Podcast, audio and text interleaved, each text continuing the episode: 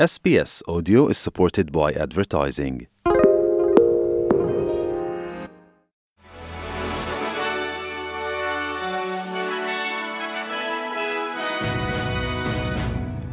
నమస్కారం.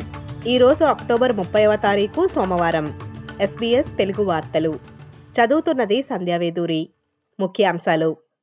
Paul kidding మినహా Australia మాజీ ప్రధానమంత్రులందరూ ఇజ్రాయెల్ హమాస్ యుద్ధానికి సంబంధించి ఒక ప్రకటనపై సహసంతకం చేశారు.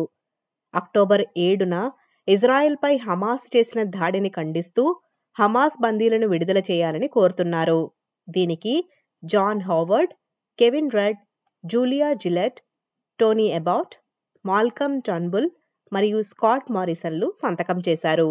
Victoria acting chief health officer COVID nineteen community transmission కారణంగా మెల్బోనియన్లను మళ్ళీ మాస్క్ ధరించడాన్ని పరిగణించాలని సూచిస్తున్నారు అక్టోబర్ ఇరవై ఏడు శుక్రవారం విడుదలైన డేటా ప్రకారం రాష్ట్ర వ్యాప్తంగా వేగంగా కేసులు పెరుగుతున్నాయని మరియు ఆసుపత్రులలో దాదాపు వంద మంది మరణించారని తెలిపారు So we are seeing an increase in COVID 19 circulating in the community, and modelling is going to suggest that we'll continue to see that increase in activity with a peak towards the end of the year, and then activity will decline.